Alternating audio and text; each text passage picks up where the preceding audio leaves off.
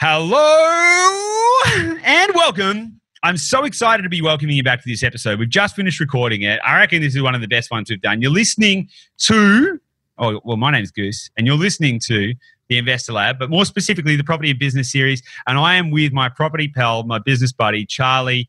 How are you? A pleasure, as always, to be here. And of course, being on the intro, because people who are listening have a ton, and I mean a ton, of goodies to get into. Yeah, absolutely. So, man, this episode was absolutely, I'm going to say it was sick. It was so sick. And the reason I say sick in a good way, not in an unhealthy way or gross or anything like that, we really busted apart something that I've been thinking about a lot. And I think that every business owner and every property investor and every human should really start questioning themselves. And the question is, what am I optimizing for? And we really touched on a heap of really good stuff in this episode. We talked about, what are you optimizing your business for? How the rich think about wealth building. We talked about. I went and spoke with heaps of different accountants in this past week, and I tell you what, Charlie, we've opened up a can of worms in terms of how all this kind of stuff works. What are your biggest takeaways? My biggest takeaway has absolutely been your conversations with the accountants. I think there's some correlations there that have confirmed a few things that I wanted to believe. They've made me realign with the strategy I think is right for most people who are business owners. Mm. And I think it's also clarified, well, I'm just going to say it, that I think negative gearing might be a strategy only for the middle class, not for those who want to be wealthy. Yeah, totally. More specifically, for people who are going to be trapped in the middle class or lower class, I would say. Hugely so. And I will say this, I also agree the episode was sick. I might even send you a get well card.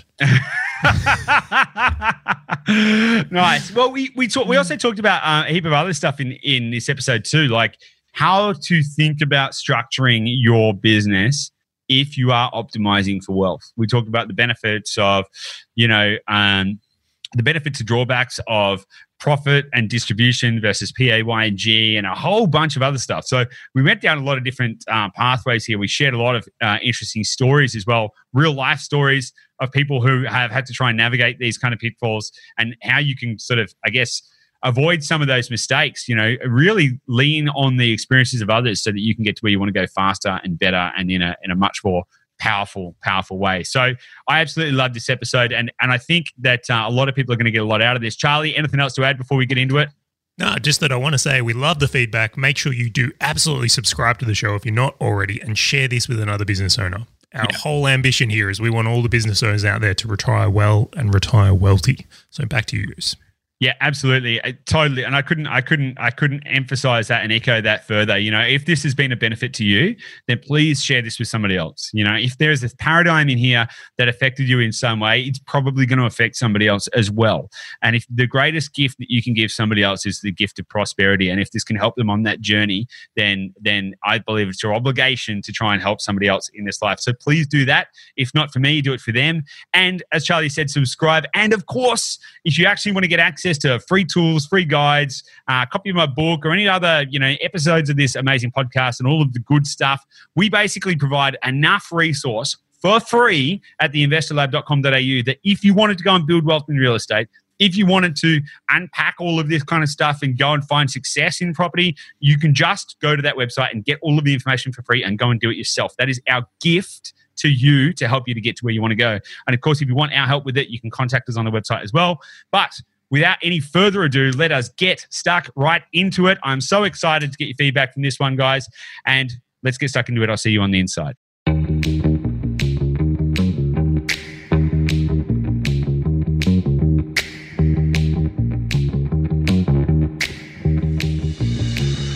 Hey guys, welcome back to another fantastic episode of the Property and Business Series on the Investor Lab. Charlie, my main man, my property pal, my business buddy, what is going on? I tell you what, a week is a long time in real estate, I've decided. I feel like in the last week since we recorded another episode, my experience and understanding of this whole game and environment is just like, I feel like my head's just blown off every week. I'm like, oh, this has happened. So it's a very exciting and deep game, and the deeper I get into this, the more I enjoy it, in all honesty. It's a fascinating world, particularly when you start to break it apart in and apply kind of business thinking as well to real estate. It's like, I liken it to having an intellectual acid trip. You know, it's very explorative and ultimately, I think, very enjoyable if you like to be intellectually stimulated and financially rewarded. I think it's a phenomenal environment to be in. So, yeah. Well, do you know what I find interesting there? It's probably one of the most polarizing spaces I've ever seen. And what I mean is, you'll go into certain areas and there's just two distinct camps, and it's like they just won't listen to each other at all very well. Mm. So right now I'm doing a bit of a deep dive on lending. Like, I mean, you know my personal circumstance, but other people may not. I'm doing a bit of refinancing and assessing borrowing at the moment. I'm going through that and just listening to how different people think the way to go is about doing that versus others is just astonishing. Like, it's just not a black and white game at all. No, it's absolutely not. You know, there's been some interesting announcements this week about, lending laws getting relaxed and all of that kind of stuff. But nonetheless, it's like we've said it before on this podcast, you know, real estate is a game of finance with a few houses thrown in the middle. And understanding how to navigate that finance piece is half of the sport, I think. So, absolutely. Which actually kind of lends into, I guess, probably a good place for us to start with the topic that we want to talk about today. So, over this past week for me, I've been doing a lot of thinking. So, we've been doing a lot of quarterly planning and all of that kind of stuff for the team, for the business, for ourselves personally. I've been on a bit of an accountant-a-thon. I've spoken this week with, I think, 5-6 different accountants this week, not just because I have this desire to hang out with accountants, though, hey, accountants, if you're listening, I love you. It's fantastic. I feel like you've become more monotone since you've done it. You've become more boring. No. Maybe. But like now the function of why I've been meeting with all of these accountants is for the single purpose that I wanted to get exposure to as many different thinking paradigms around business owners structuring, building wealth in their company. So in their life, that was kind of the thing. So everyone that I've met with, I've said, hey, we have clients, they are business owners. I want to know what is the best way for them to convert their business revenue into personal wealth, and this has actually been a big thinking paradigm for me this week. I do a lot of thinking time. I spend at least 1 hour every day just thinking about questions. And the big one on my mind this week has been, what am I optimizing for? And I think that this is a question that a lot of business owners could do with asking themselves, what am I optimizing for? And so I kind of want to talk today about optimizing for wealth. Great topic. I find that such an interesting idea that you even asked that question, because for a lot of business owners, I'll put a theory out there. For the first few years of their business, what they're optimizing for is actually survival. Like, it's just like pay the bills, pay everyone. And I think some business owners stay in that area too long, and then that becomes their habits and behaviors. And then for the entirety of their business career, they never move past that whole idea, past how do I survive and like how do we just put more money in the bank account every month. It's like this feed the sausage machine mentality, like just take in anything, where they never have that bigger thought. And then down the road, obviously miss out on immense opportunity. Totally. And this is kind of like why I wanted to talk about it, because me personally, my experience, the experience of friends, the experience of family, the experience of peers in different industries, I've seen people optimizing for different things. I've seen people optimizing for growth. And they've optimized for growth, but they haven't optimized for profit, and they've gone broke. And that has not worked because they've chased top line, not bottom line. I've seen business owners optimize for net cash, which has actually kind of stuffed them up, because in doing that, they've focused on minimizing their taxable income, you know, creating the highest tax return rates, all of that kind of stuff. I've seen business owners that have optimized for low taxes. I've seen business owners that have optimized for all kinds of different things. But one of the big conversations that I Googled this. I actually Googled optimizing your business for wealth, because I was like, surely there's conversation out here around that term. And you can really scroll through probably a couple of pages of Google searches if you search that, and you won't really find any conversation around optimizing your business for wealth outside of this idea, this esoteric idea that if you grow your business bigger, you are getting more wealthy, which I think is completely incorrect. Untrue. Can I ask a question here? When you say optimize for wealth, how do you envision that? Like, what does that mean to you and how would you define it?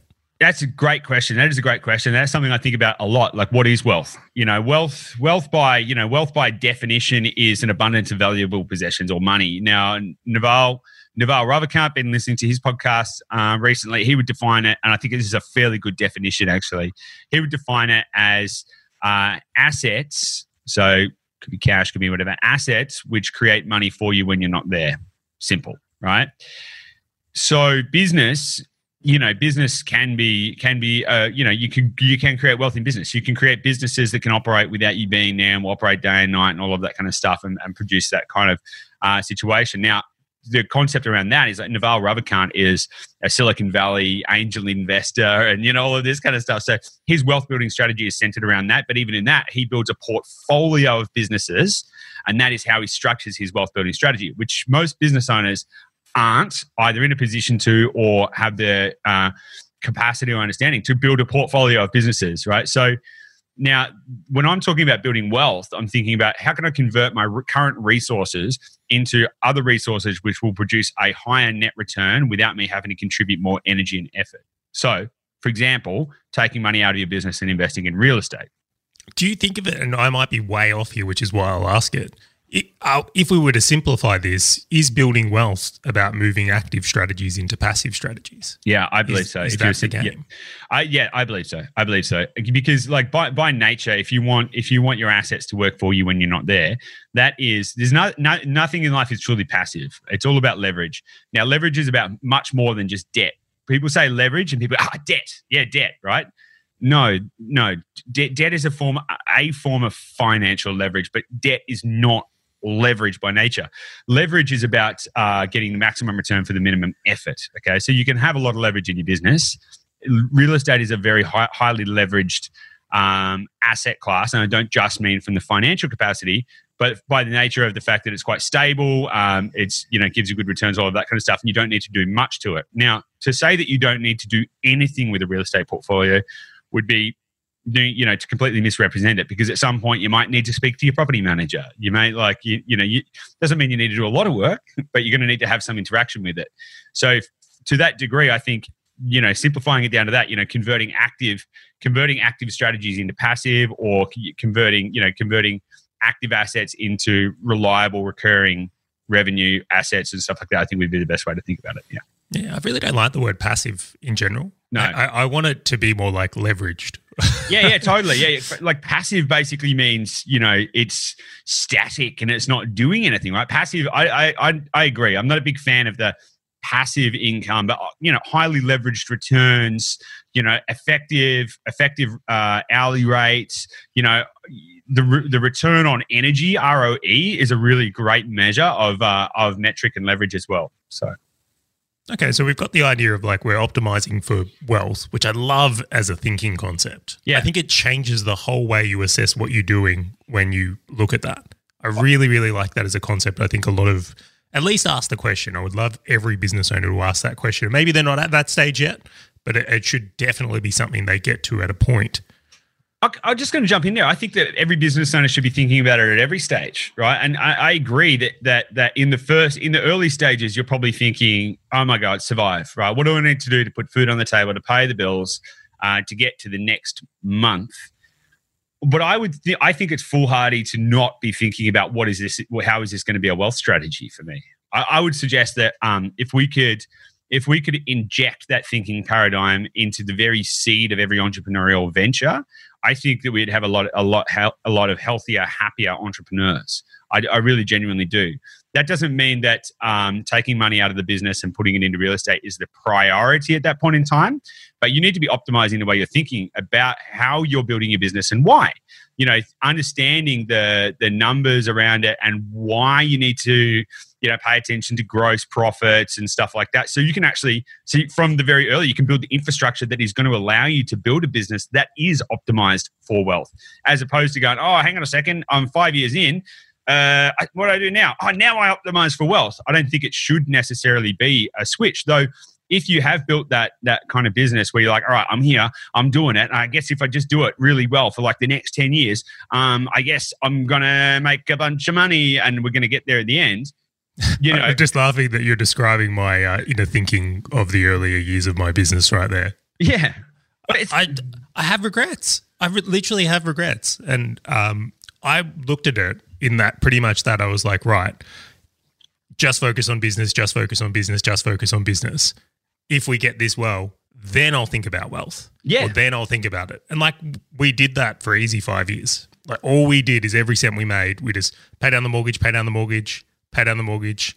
Can't think about anything else above that. I look back at that now and I think of the opportunity cost I probably lost in doing that and not understanding this stuff. But I do very much question if my business would have been as successful or if I would be in the same position today because maybe I wouldn't have been as focused on just business. So there's pros and cons. I think there are pros and cons, and here's the thing: like I think that this black and white paradigm of like, all right, I'm either focusing on my business or I'm focusing on taking money out of the business, right?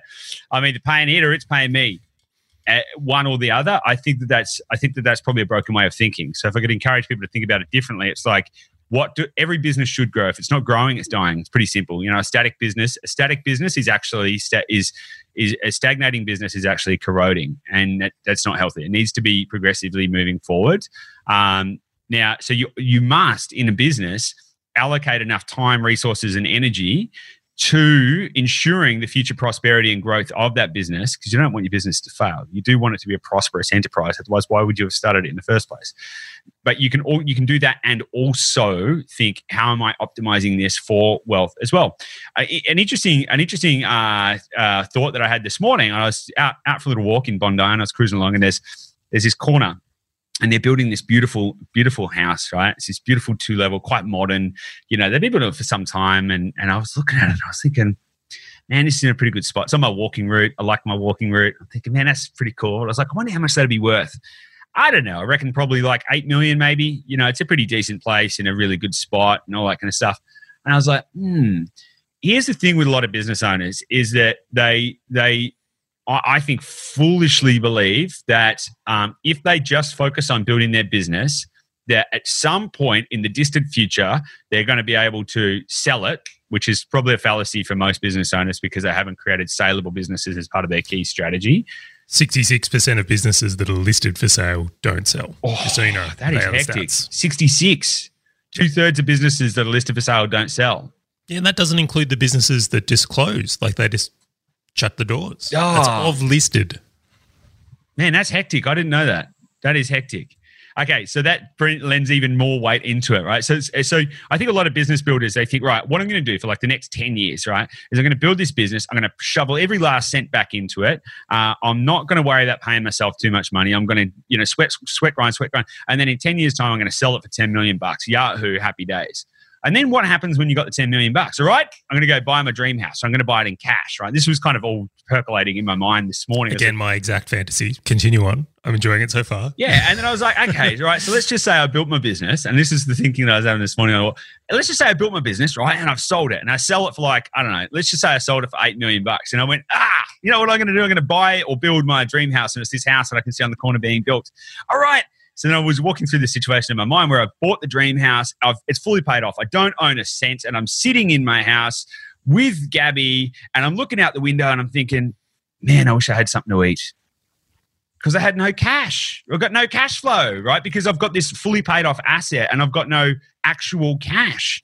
And I think that there's this kind of idea that money equals wealth or big equals rich. And these kind of paradigms, these thinking, structures really need to be broken apart because I just don't think that that's what people should be thinking about.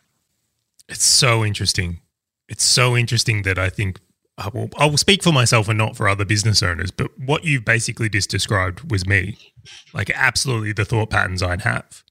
It was only till I suppose I started getting some education and looking into it that I had that epiphany. It's like, it doesn't work that way. Yeah. Like that's actually the completely opposite effect you would be creating, like the cause and effect. And can you imagine actually doing it and working it out maybe year 60 or something? and that happens, and you get to that point and you look back and go, oh, regret. I mean, still, to sell a business for that much is a great achievement, and I think you'll be very proud of that. But I think you would be misaligned with what you thought it would do with you. Totally, I should say. Totally. And I also think it's a mistake to think that you wouldn't be able to do better. So if the thinking was like, oh, okay, hang on a second. So what are they saying? I could either like grow a business and sell it for $8 million, or I could go and buy real estate. To think that those two things are completely separated, I think is a fallacy, right? If you actually want to build a saleable business, you need to think about that. You need to think about the future. And this is where I think a lot of business owners, going back to where we started, aren't thinking about what they're optimizing for. You know, they're just thinking, all right, as long as I make more revenue than last year, it means my business is growing, right? And as long as I make more again the next year, I'm still growing. And if I just keep doing that, then by proxy, somewhere along the line, I'm going to end up with a lot of money, either because my business will suddenly magically start spouting more profit, which is probably unlikely unless you really pay attention to it, or I'm going to be able to sort of maybe someone's going to walk along and just go, man, I really love your business. Can I buy it? And I'm going to get rich and happy days. Firstly, I think if you need to be thinking about what function does your business serve in your wealth creation strategy. Now, a lot of businesses aren't built to sell. A lot of businesses, even if you wanted to build them to sell, you might not be able to. They just might not hold enough asset value. You might have too much key man risk and stuff like this.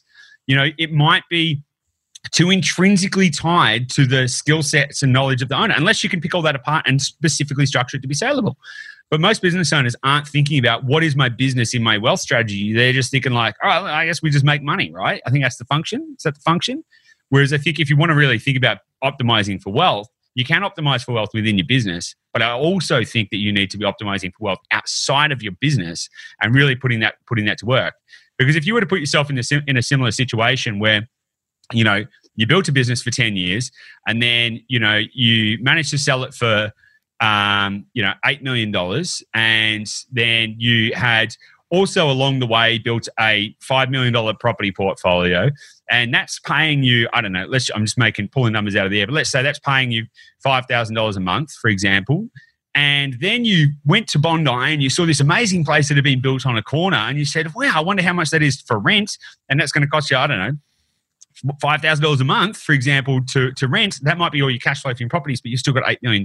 And then you've got money to spend. And I think thinking about how to structure these in different ways on a wealth strategy is so important, because this is, I think, one of the biggest reasons why business owners typically end up, you know, burnt out, tired, and really don't have a lot to show for it. It's interesting. A good friend of mine, shout out to Dave Jennings. He's probably one of the best thinkers on the idea of actually creating a saleable business. Very, very clever guy. But when I look at the way Dave does business compared to the average business owner, he's behaving in a way where his business is almost like a property. Like, he doesn't work in it. It has systems for everything, the people and staff that work in it. It's like it's been built as an asset to sell. Yeah. So that it's a part of that journey. It's not, he hasn't been working madly in it, trying to grow revenue and cash flow, and created key man risk and built his brand identity into it and done all these things that would make it unsaleable. He's had a very, very different intention from the start. Like, he's behaved in I wouldn't say complete opposite, but the pathway he's taken within growing that business has been under the assumption that this is an asset for sale. That's all he's really optimized for at all. So he's done that wealth strategy in a completely different way. So I can see how it's doable, but that's not doable in all business types. And that's where what we're suggesting here becomes, I guess, so much more interesting. Yeah, absolutely, right? So if you either don't have the skill set, inclination, or whatever to do that like Dave is doing, and to build those fully systemized, created assets. That's what they are. He's basically manufacturing assets. That's a great way to think about it. I love the way you just suggested that. He's manufacturing assets. Yeah, absolutely. Much in the same way that you can build a house and you can go, okay, well, what does the market want? The market wants a 3-bedroom house with a marble bench top, and I'll manufacture that saleable asset, and then I'll either rent it out or I'll sell it to the marketplace. Simple. And it's the same way to think about any business. Now, a lot of people aren't like that, and they're not in that position to do that. So then you got to think about, well, how am I optimizing for wealth in my business now? Now, And this has been a fascinating journey of conversation over this past week. You know, we recently had a client who's come to work with us, total legend, and he's very successful in his own right in his business. You know, he's had employees, he's downscaled employees, blah, blah, blah, makes plenty of money. And the biggest problem that he's had is the advice that he got early on, well, you know, up until fairly recently in his business, was to optimize for tax minimization. Now, we've kind of touched on this in previous episodes, so I don't want to hang too much on this point. But the problem with that is that it was optimizing for the wrong thing. Now, he's actually done pretty well in property, but the problem is he's now gotten completely stuck because on paper, he's basically broke. I was going to say, he doesn't make any money. He doesn't make any money, even though he makes lots of cash. He makes loads of money. I just laugh that this is possible. So wait, he's rich, but doesn't look rich. Oh, and he makes money, but doesn't look like he's making money. And somehow that was the plan. And he can't. Yeah, and he can't do anything with it. This is the problem. He can't do anything with it. So you know, the fact of the matter is, for him to now he's in a position where he's like, oh my god, I got the bad advice. Now I want to optimize for wealth. Like I want to be able to go and buy houses. And he's already done pretty well in property. But the thing is, he's got loads of equity, and he makes a really good amount of cash.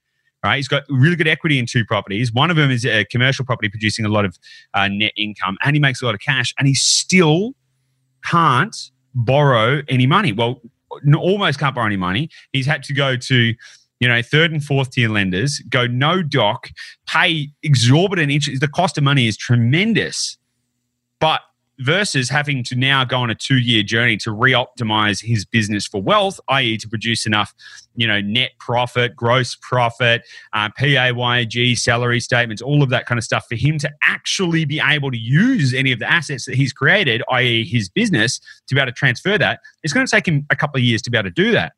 In the meantime, the cost of money for him to be able to start to progress and not to, you know, suffer the compounding effects of lost opportunity costs, it's tremendous what he's having to do to get around that. And this is where I think a lot of people need to start thinking about how to do it now with what they've got. It's one of these games where it's like foresight and planning has a huge amount of value. The time it can take to undo things is interesting. But I just want to clarify something there that I think a lot of people won't be aware of, and I wasn't aware of. Mm. If you are that type of business owner that perhaps doesn't look good on paper, has some assets that, you know, optimizing for broke, essentially, we'll call it. There are actually second and third, or what did you call them, third and fourth tier lenders. There are options for you to borrow, but the interest rates and things you have to go through to get that, you increase the risks and costs of money substantially.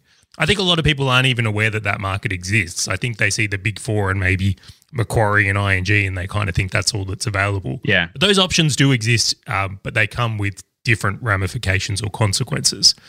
But the thing I really want to lean into here is if you are this person, or if you are a business owner out there that's in that position and you're starting to think, well, maybe one day I do want to do this stuff, how do you start undoing it? How do you even start thinking about that? Was the suggestion to, right, well, you've got to start selling some of these assets you've created for tax advantage, like buying expensive cars or anything like that that may have been done here?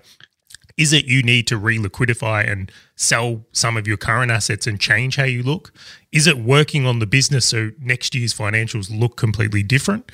How do you start to, I suppose, unwind or reconsider that so you can be in good shape again? Yeah, it's a good question. And yeah, just on your point about the third and fourth tier lenders, a lot of people think that when you start stepping away from the big four, when you start talking about fourth tier lenders, you're talking about loan sharks, and it's just not the case. Like there are in Australia literally hundreds of different certified banks, non-banks, certified lending institutions, and the like that are all legitimate, you know, financial operation companies. They're not loan sharks. They're not like back deal kind of.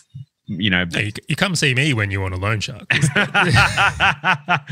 Totally, you know, and there are good options out there, and it's not even just for if you're like, oh my god, you know, I've stuffed up my finances, I need to get something that's a little different. But yeah, the further the more complex your financial situation, the more you will pay for money. It's pretty much that. You know, the higher the risk, you know, the higher the cost of money. It's that simple. So in some cases, you can get no doc, 100% loans, 100% LVR, no doc loans but the interest rates are going to be very high. You'll probably have to pay some risk fees, they'll call them, which could be like $5,000 risk fee, but you just give them $5,000 just for them to compensate the risk if you're not paying money back to them and stuff. So there's ways around it and ways to do it.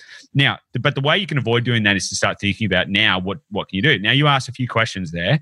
What do? You start selling down assets, do you recapitalize? And it's really going to depend on what is the obstacle that is in the way. That's going to be the big question, because sometimes selling down assets may be necessary, but it depends on the assets. You know, if you've got high performing assets that just unfortunately you just can't leverage, but they're very good, well, it would make no sense to sell them down because they're very good assets, right? So that's not actually the problem. For selling a good asset is to compensate for bad tax strategies, is putting good money after bad, and I wouldn't recommend that. But one of the things I think a lot of people need to think about is how to optimize their appearance to a lender. So, you know, we've kind of talked about, you know, optimizing for brokers, you said, which is basically like how to minimize tax and rah. So a lot of people might be thinking about this and they go, okay, so what do I need to do? Just maximize my profit. Now, I spoke to a business owner the other day, and they said, all right, yeah. So we make about 60%. We make about 60% profit. And I was like, hang on a second, you make 60% profit? Like, surely not. And then, you know, upon conversations with one of the many accountants I spoke to this week, I was talking about that.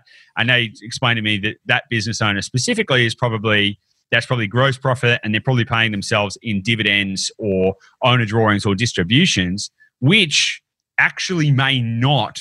Now, even though they may make more money and actually put more money in the bank account each year, might not necessarily be the best solution if they have a plan to actually sort of build wealth outside the business. So what I mean, my thinking, and look, I'm not saying it's for everyone, my thinking is that probably the best way to go for most people is to actually increase your PAYG position and optimize your business towards, you know, that kind of wealth structure and strategy to take money out of it. Now, there are different ways of doing it. You know, there's different company structures, and it really depends on where you're at in your business, what other assets you've got, who you're investing with, what is your cash flow position, what is your capital position, all of these kind of things. But understanding how to do that is going to be on a case-by-case basis. But I think the key thing that people need to think about is, how do I actually derive an income from this business on a regular basis?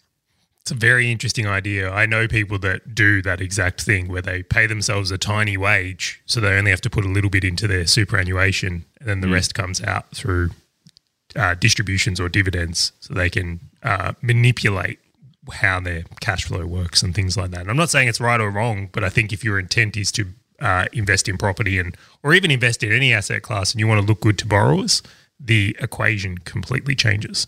So totally. I really like that thinking. But I'm really curious, because you've spoken to all these accountants this week.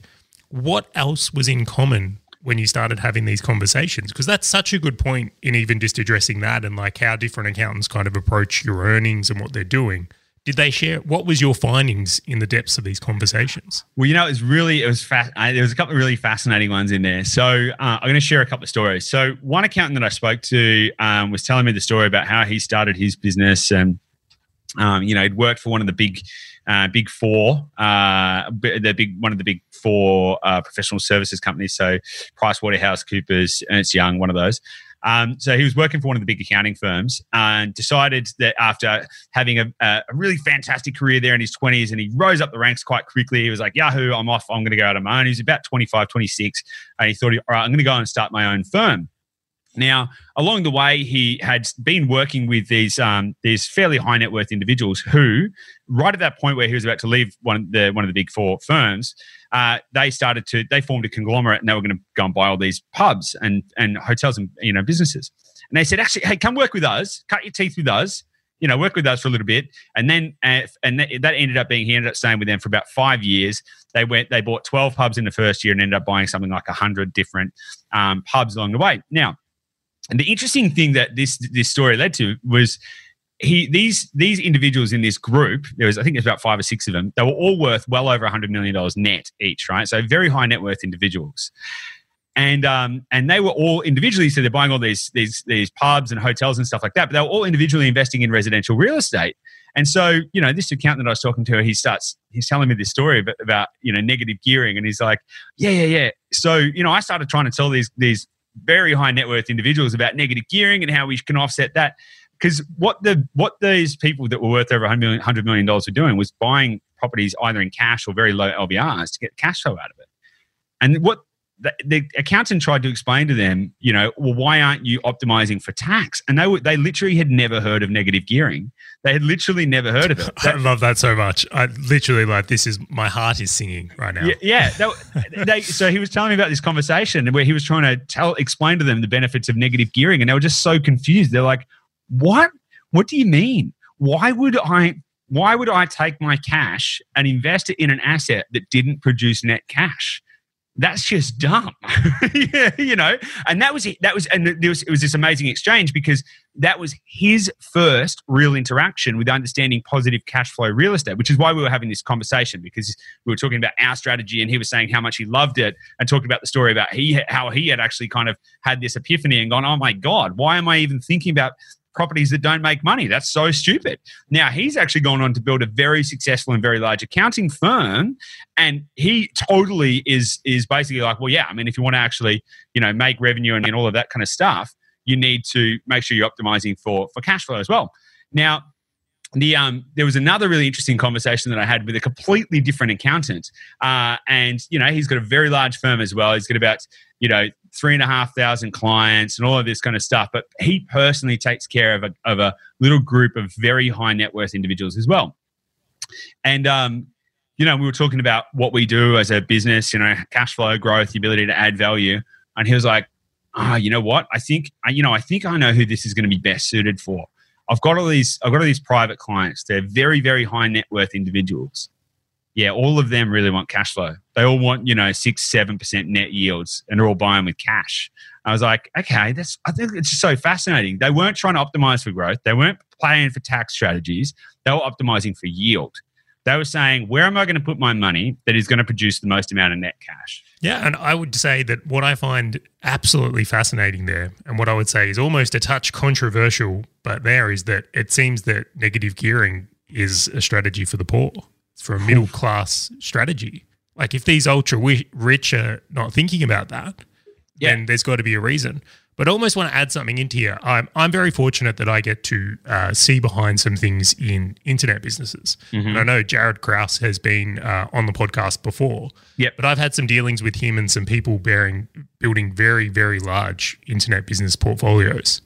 And all of them are obsessed with cash flow. Like, I'm talking like 8-figure internet portfolios. Like, that is the obsession. That's all they care about, is how the capital is going to affect cash flow. Yeah, well, we kind of spoke about this last time, and this is actually something I spoke about with one of the, you know, 572 different accountants I spoke to in the last week, is that, you know, building capital is very important when you are in the earlier stages of your wealth journey. So I'll say wealth journey because it could be your personal wealth journey, your business wealth journey, or whatever the case may be. You need to build up capital. You know, if you're in business, you need to make sure you have enough cash reserves that if, you know, something were to happen, you can survive for a month, 2 months, or 3 months, whatever the case may be. Building capital and growth in the early phase is really important. You think about this from a business, right? If you start a business and you've got one client, what's probably the most important thing for you in that stage of the business is growth, right? You need to get from one client to, I don't know, maybe 10, right? So growth is very important. And in fact, it might be negative geared on energy, right? You might be like, oh man, I need to, my ROE is negative. You know, my return on energy is negative. I'm like, I'm doing the work of like as if I've got 20 clients just to try and get to 10. Right, and so this energy dispersion. So all resource, doesn't matter what it is or how it's embodied, whether it be, you know, cash, intellectual equity, whatever the case may be. It's all energy in some way. It's all required a certain amount of calories to be exchanged to get to that point. So now, in that initial phase, if you're optimizing for growth, that's probably quite important, and you're going to have to go negative on something to get there. You're going to have to invest. But then at a certain point, you've got to say, okay, well, now I've gotten to, let's just say, 10 clients. do I need to try and go another 10x? Do I need to go from 1 to 10 and then 10 to 100 clients? Or now that I've optimized for growth to a certain point, now what am I optimizing for? Now, you may have 10 clients and you may say, well, if all I had was 10 clients and if I could just keep 10 clients and if I only ever had 10 clients, would that be okay? Would that be my growth base? Is that as big as that needs to be? And then you can start thinking, well, now what do I optimize for? Is it more profit, more cash flow, or that kind of stuff? And I think this is a big kind of shift. Now, if you're in the early stages in your portfolio journey and your property journey, and you've maybe saved up your first $40,000, or hell, maybe your first $25,000, and you go, okay, what's probably the most important thing? Turning that, we'll say that $25,000, turning that $25,000 into $100,000. Okay, so 4xing your capital in growth. That'd be a very good goal to have, and to do that in a shorter period of time. Now, let's say then you've gotten that to $100,000 of wealth or capital. Do you want to turn that $100,000 into $400,000? Might be a good idea. But then if you do want to turn that $400,000 of capital into $1.6 million of capital, or should you start to optimize for something differently? So at a certain point, that growth is really only an early stage indicator. And I think at a certain point, you're going to go, okay, where have I created enough equity? Equity being relationship capital, time capital, leverage, money, all of these kind of different, leverageable assets. Where have I created enough equity to start optimizing for a broader wealth strategy, which is to be able to create more, essentially make more work less, Can I tell a funny story here? Go for it. So I think I love this conversation because it's challenged parts of my own journey, which is always really interesting. Mm. Once you're through, let's call it the foundation or the survival stage, and you've got a business that's, let's say, churning out a reasonable amount of profit, or you're starting to hit that growth curve. One of the things I look back on now is I got a little bit obsessed with paying down my mortgage at one stage. I really, really was on the Dave Ramsey bandwagon, paying down my debt, smashing it, feeling like a hero every single month, watching that go down. And what I didn't necessarily understand at that time is that I was actually limiting my business substantially because I was maintaining it and not allowing for any like CapEx or reinvestment.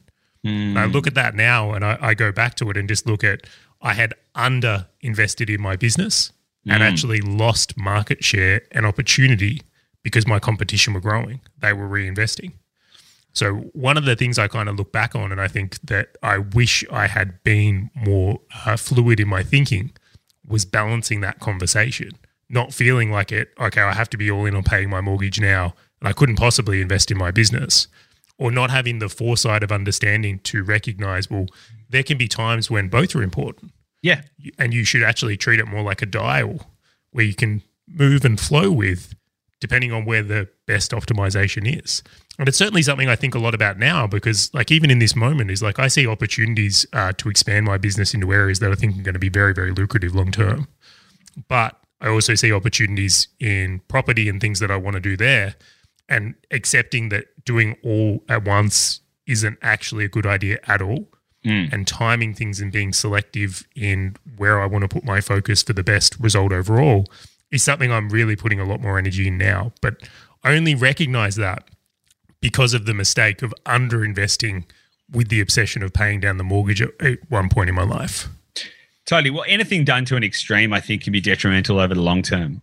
So for example, in my personal health journey, I went from being very overweight to probably a little underweight, and I did that fairly quickly by having a very restrictive diet. Over the past few months, I've been a little bit more lackadaisical in my exercise and eating habits and all of that kind of stuff. And I got to a point, a new quarter, and I was thinking, you know what? All right, I've got some new health and fitness goals. Great. Now, I want to achieve them over a certain period of time. And my initial thought was, okay, I want to drop X amount of kilos, I want to increase X amount of muscle, and I want to decrease X amount of body fat over say, a 3-month period. And then I sort of thought about that, and I was like, hang on a second. That means that I've got to be doing X per day or X per week or X per month to be able to achieve that result. And then I had to sort of think, okay, but what impact might that have on other parts of my life? And it's very easy to go to an extreme based on an ideal. So, for example, if I said, and this is not my goal, by the way, but if I said, all right, I want to lose 20 kilos in the next 3 months, could I do that? Well, yeah, absolutely. Like, yeah, absolutely, you can lose 20 kilos in 3 months. That's not the question. The question is, how might that, if I did pursue that, and if that became the singular goal, how might that affect my work productivity? Could that actually decrease business profits? You know, maybe. Because, yeah, maybe. Maybe I might not have the focus or the energy or my priorities in the wrong place, all of that kind of stuff. So you've got to kind of think about these same things. Any shift in priority or strategy requires a reallocation of resources. Resources are essentially at any given point in time finite. Now, you can expand your resource pool through leverage and opportunity and stuff like that, but you only ever have whatever resources you can access at a certain point in time. And anytime you want to focus on a new priority or a new strategy, you must reallocate resources.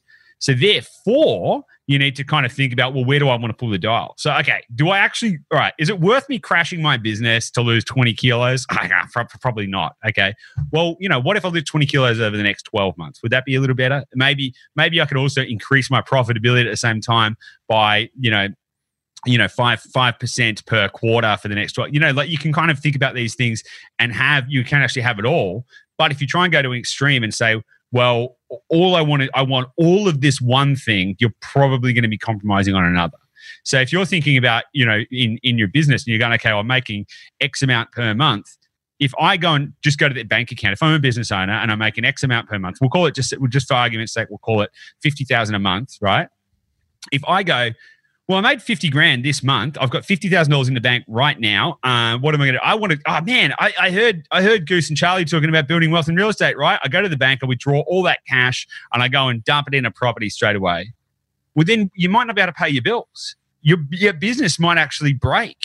You might not even have a business to fund that kind of future growth. So you really got to think about how these things operate in harmony and synergy. I think there's kind of a real beauty in the synchronicity and the synergy of these ideas rather than the disparate polarity of it. I don't think it is create a business so that you can rape, pillage, and plunder your business to buy a property. I think it is build a business, think about personal wealth, think about how you can optimize your business for stability and growth, and keep your foot nice on the pedal, moving towards where you want to go. But make sure you're not compromising the other part of your life, which is personal wealth. How do I want to live? What life do I want to have outside of business? What happens when I get to 30, 40, 50, 60 years old? What if I want change? What if this business doesn't exist anymore? How can I create more stability?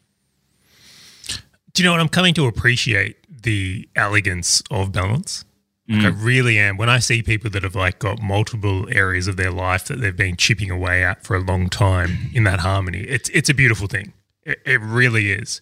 But I almost come to think, in the business owners that I know, their ability to go hyper-focused and hyper-hard is what made them. Like, that elegancy of what we're discussing here wouldn't have cut it. So I look at it and go, this is almost like the kryptonite and success of many, many business owners, is their ability to be obsessive, their ability to go like hyper hard on an area, do the 20 kilos in 3 weeks. Yeah, totally. It's like their thing. Well, totally. But how many famous artists have died broke? Oh, that's a deep thought right there. Yeah, because they same with business owners. 100%. They built the best widget. They've gone, all right, I'm going to rom a million miles an hour in one direction, and kind of forgot that all of this other stuff exists. I mean, you look at Nietzsche, one of the greatest philosophers of the last century, died alone with syphilis in the Swiss Alps. You know, like, broke, alone. And now he's celebrated as one of the greatest thinking minds of the last 100 years. You know, like, this kind of stuff happens all the time. The idea is that, you know, it really depends on what you're optimizing for. If you're optimizing for greatness and you want to become the greatest at X, if you want to become, you know, the Elon Musk of the world, guess what? Elon Musk sacrifices things. There are parts of his life that are not optimized. However, I would suggest that for most people that is not, those kind of outliers are not the goal. I think there's an interesting correlation between the richest and wealthiest people in the world and the divorce rate. I really, really think that relationships is an area that they neglected in order to achieve – for those that did it from nothing, not those who inherited it. If you look at it, it's an interesting correlation. Interesting you say that, but I actually was reading a book by Dan Kennedy where he was actually analysing the affluent. And he actually said that one of the biggest correlations was actually the marriage success rate of self-made high net worth individuals. Yeah, the step up. I'm talking like the Bezos, the Elon Musks, like the definitely affluent. That I've read that same study and I've looked at the Dan Kennedy stuff and seen it. I find that really fascinating. And my conclusion or assumption was that, okay, because they were a touch more affluent, maybe they didn't have the money stress that contributes to a lot of unsuccessful relationships, or insert things there. Or different families, like maybe certain families, better cultures and values, they treat relationships differently. But if you look at from rags to absolute riches, Bezos, Musk, like Buffett, all divorced. Like the number of them at the absolute pinnacle of height is that's an area. Yeah. No, totally. And I would agree with that wholeheartedly. So yeah, I would agree with that perspective wholeheartedly. And I think this is where the thinking for me, like going back to the whole start and the whole reason around this episode, optimizing. What are you optimizing for? Are you optimizing to have your name written down in the history books forevermore for creating the best widget in your field? Is that it? Probably not. Most people not. And I'm not. If it is you, awesome. That's fantastic. I'm absolutely enraptured for you, and I wish you the best on your journey. But the reality is, and I'm someone who's overly ambitious. I'm someone who can barely contain my own levels of energy and thought and all of that kind of stuff. And I'm finding myself going now, it's like, actually, what's more important? Do I want to grow the biggest company in the world, or do I want to optimize my business for wealth? And it's these kind of thinkings that I believe will challenge business owners to think about how to structure what their activities, and how to look at their numbers a little differently.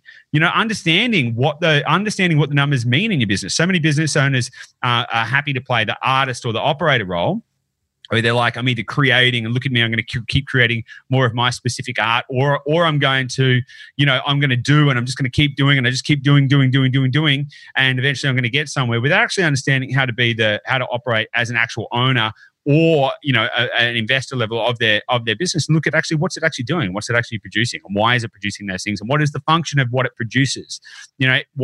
Why does it matter whether you produce 20% net profit or 30% net profit or 40% net profit if you have no idea what the function of that profit is? It really doesn't matter. Hugely. Yeah.